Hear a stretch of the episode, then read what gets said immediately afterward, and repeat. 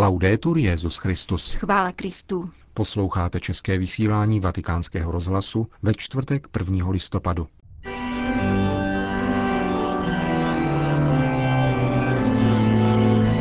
Přiblížíme vám homílii Benedikta XVI.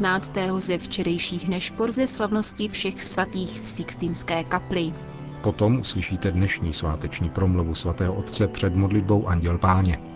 A nakonec se v rozhovoru s německým filozofem Robertem Špémanem zamyslíme nad 50. výročím druhého vatikánského koncilu. Hezký poslech přejí Jena Gruberová a Milan Glázer.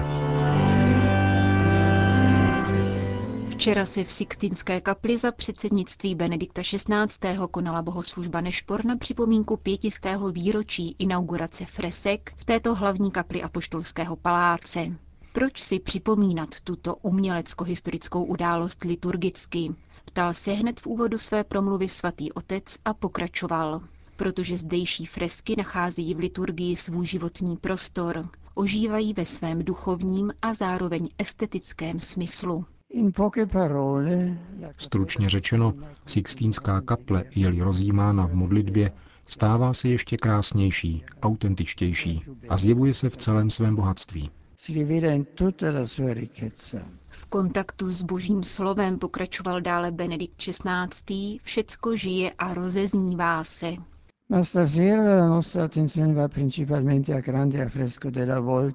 Dnes večer je však naše pozornost zaměřena zejména na velkou nástropní fresku, kterou Michelangelo z pověření Julia II. vytvořil v letech 1508 až 1512.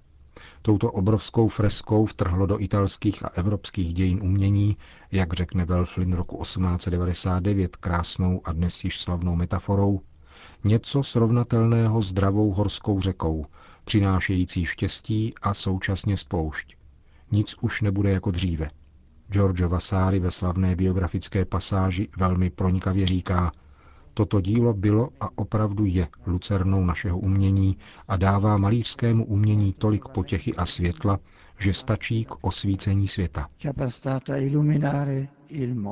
Nejedná se však jenom o světlo, které vychází z moudrého použití barev, bohatých na kontrasty, nebo z pohybu, který oživuje mistrovské Michelangelovo dílo, nýbrž z ideje, která prosvítá celým stropem.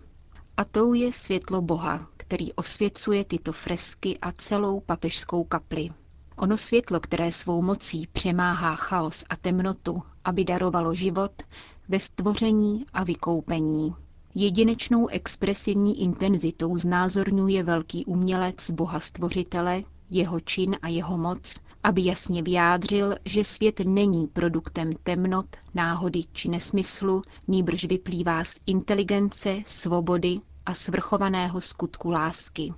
V onom dotyku prstů Boha a člověka vnímáme kontakt mezi nebem a zemí. V Adamovi Bůh vstupuje do nového vztahu k celému stvoření, člověk je v přímém vztahu s ním, dostává od něho jméno, je obrazem a podobou Boha.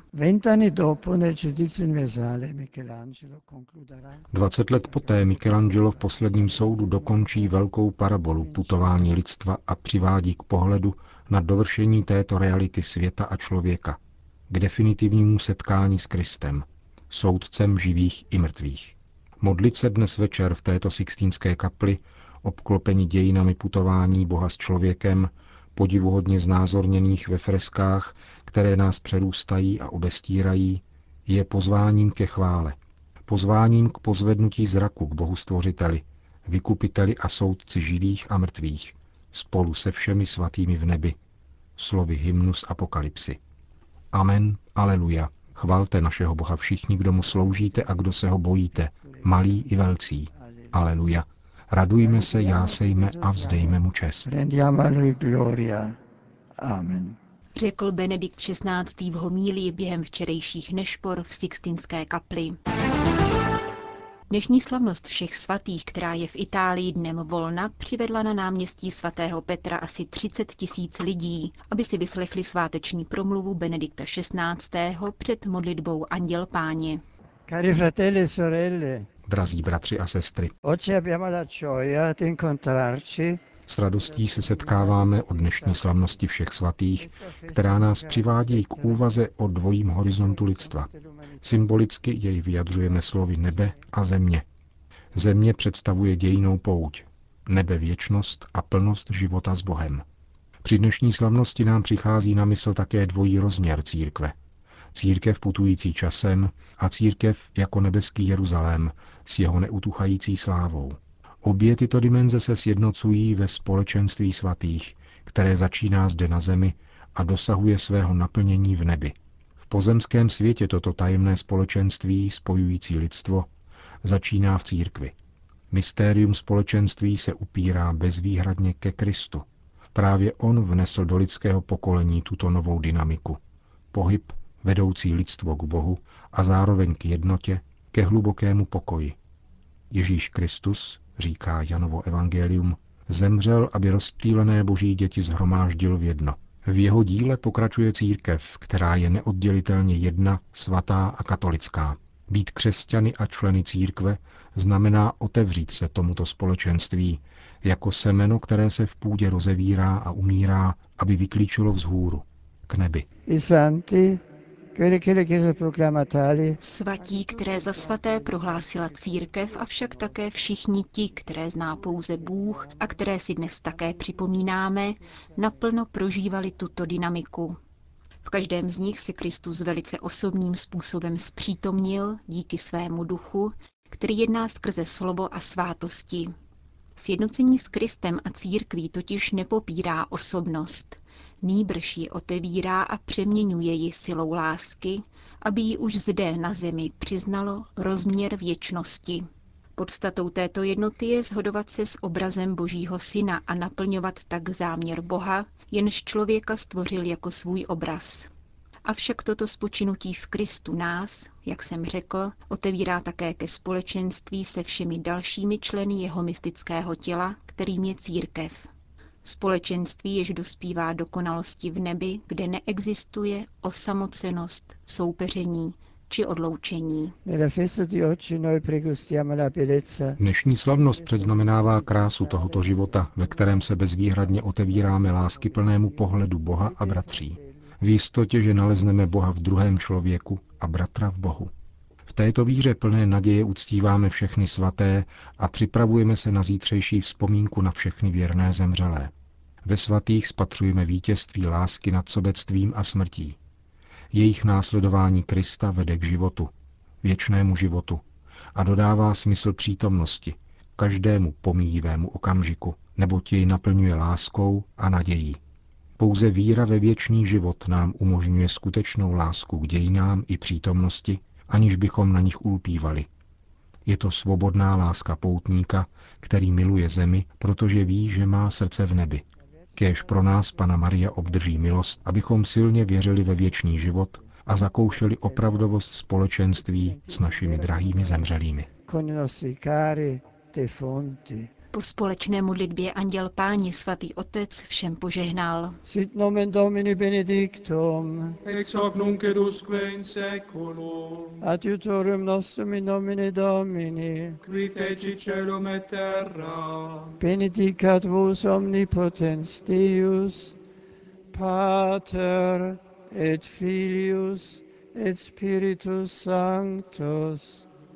Amen. Před 50 lety začal druhý vatikánský koncil, o kterém se říká, že katolicismu prorazil cestu do moderny. Filozof Robert Špéman v rozhovoru pro německý deník Die Welt zpětně hodnotí tehdejší římské události spíše kriticky. Byl jste v Římě na oslavách 50. výročí koncilu. Byl to pro vás osobně důvod ke slavení? Ani ne. Je třeba otevřeně říci, že koncilem začala epocha úpadku. Není třeba oslavně jásat, třeba již kvůli skutečnosti, že ještě během koncilu tisíce kněží opustilo svoji službu. Jak za to koncil může? Byl součástí hnutí, které zachvátilo celý západní svět, kulturní revoluce. Papež Jan 23. tehdy řekl, že koncil je adjornamento církve. Mnozí to překládali jako přizpůsobení, přizpůsobení se světu. Avšak to bylo nedorozumění. Adjournamento znamená zpřítomnění nesouladu církve a světa, který vždy existoval a který musí existovat, tedy pravý opak přizpůsobení.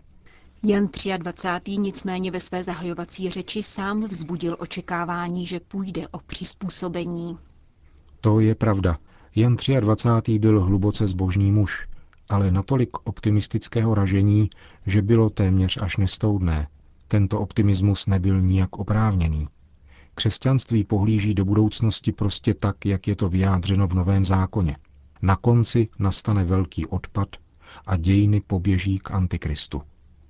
O tom se ale na koncilu vůbec nemluvilo. Vše, co poukazovalo na střed či rozpor, bylo odstraněno, a to i z kancionálu. Požehnání dostal emancipační a kulturně revoluční duch doby. Na začátku tohoto roku jeden německý soud rozhodl, že je možné katolickou církev beztrestně nazývat jako sektu, co ošukává děti. Nikdo proti tomu neprotestuje. Souvisí to také s duchem druhého Vatikánu. Ano, koncil způsobil, že katolíci ochabli. Církev vždy bojovala. Míním tím nikoli vojenský, nýbrž duchovní boj. Pořád však boj.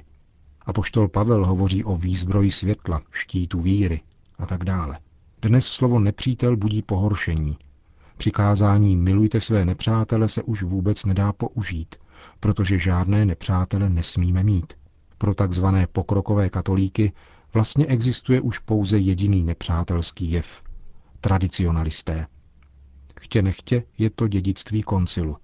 Jistě, my křesťané nemáme odpovídat na urážku své víry a církve násilím, ale protestovat bychom snad směli – Texty, které koncil po dlouholetém projednávání schválil, jsou mlhavým kompromisem. Kdo pak tehdy vyhrál? Reformátoři nebo tradicionalisté? Ani jedni, ani druzí. Obě strany často na koncilu prováděly téměř politickou agitku, zejména pokrokáři. Když předvídali, že by pro nějaký závěrečný návrh nezískali většinu, zapracovali do kompromisní verze nějakou všeobecnou klauzuli, od které by pak po koncilu mohli ustoupit – Často pracovali skutečně spiklenecky. V interpretaci koncilu přitom mají až do dneška navrh. Postupně se však prosazuje jiný způsob uvažování. Pomalu si přestáváme lhát do vlastní kapsy. Všechno tak uvadlo. Lidé, kteří popírají Kristovo zmrtvých stání, jsou dále profesory katolické teologie a kněžími, kteří kážou přimši. Ti, kdo nechtějí platit církevní daně, vypadli z církve. Tady přece něco nehraje. Co myslíte tím, že koncilní inovátoři teď mají výsostné právo na jeho výklad? Uvedu tři příklady. Dnes se často říká, že to bylo jen ovlásek a koncil by byl zrušil celibát. Nyní se tedy jen musí tehdejší zárodky dovést do konce. Přitom žádný z předchozích koncilů nebránil celibát s takovým důrazem. Druhý příklad. Němečtí biskupové v tzv. Königsteinské deklaraci oznámili, že v otázkách antikoncepce není nauka církve zavazující. Koncil ale řekl pravý opak. Nauka církve v této věci je pro svědomí katolíků závazná. Nebo ještě třetí příklad. Každý ví, že koncil povolil národní jazyky při mešní liturgii. Sotva kdo ale ví o ustanovení koncilu, kterým latina je a zůstává vlastním liturgickým jazykem západní církve. Papež Jan 23. napsal jednu encykliku výhradně o významu latiny pro západní církev. Co vám nejvíc vadí? Nemyslím na jednotlivá rozhodnutí. Dnes jde opravdu spíše o to, co se z koncilu udělalo. Snad už někdo jednou začne číst jeho původní dokumenty.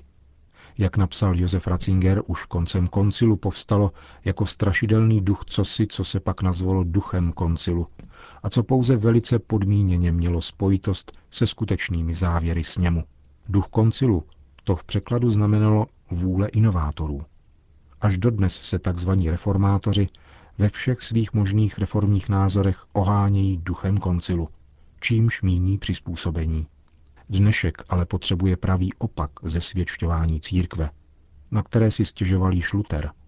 Potřebuje to, co papež Benedikt XVI. nazval odsvědčením. Uvedl filozof Robert Špéman v rozhovoru pro německý list Die Welt. Končíme české vysílání vatikánského rozhlasu. Chvála Kristu. Laudetur Jezus Christus.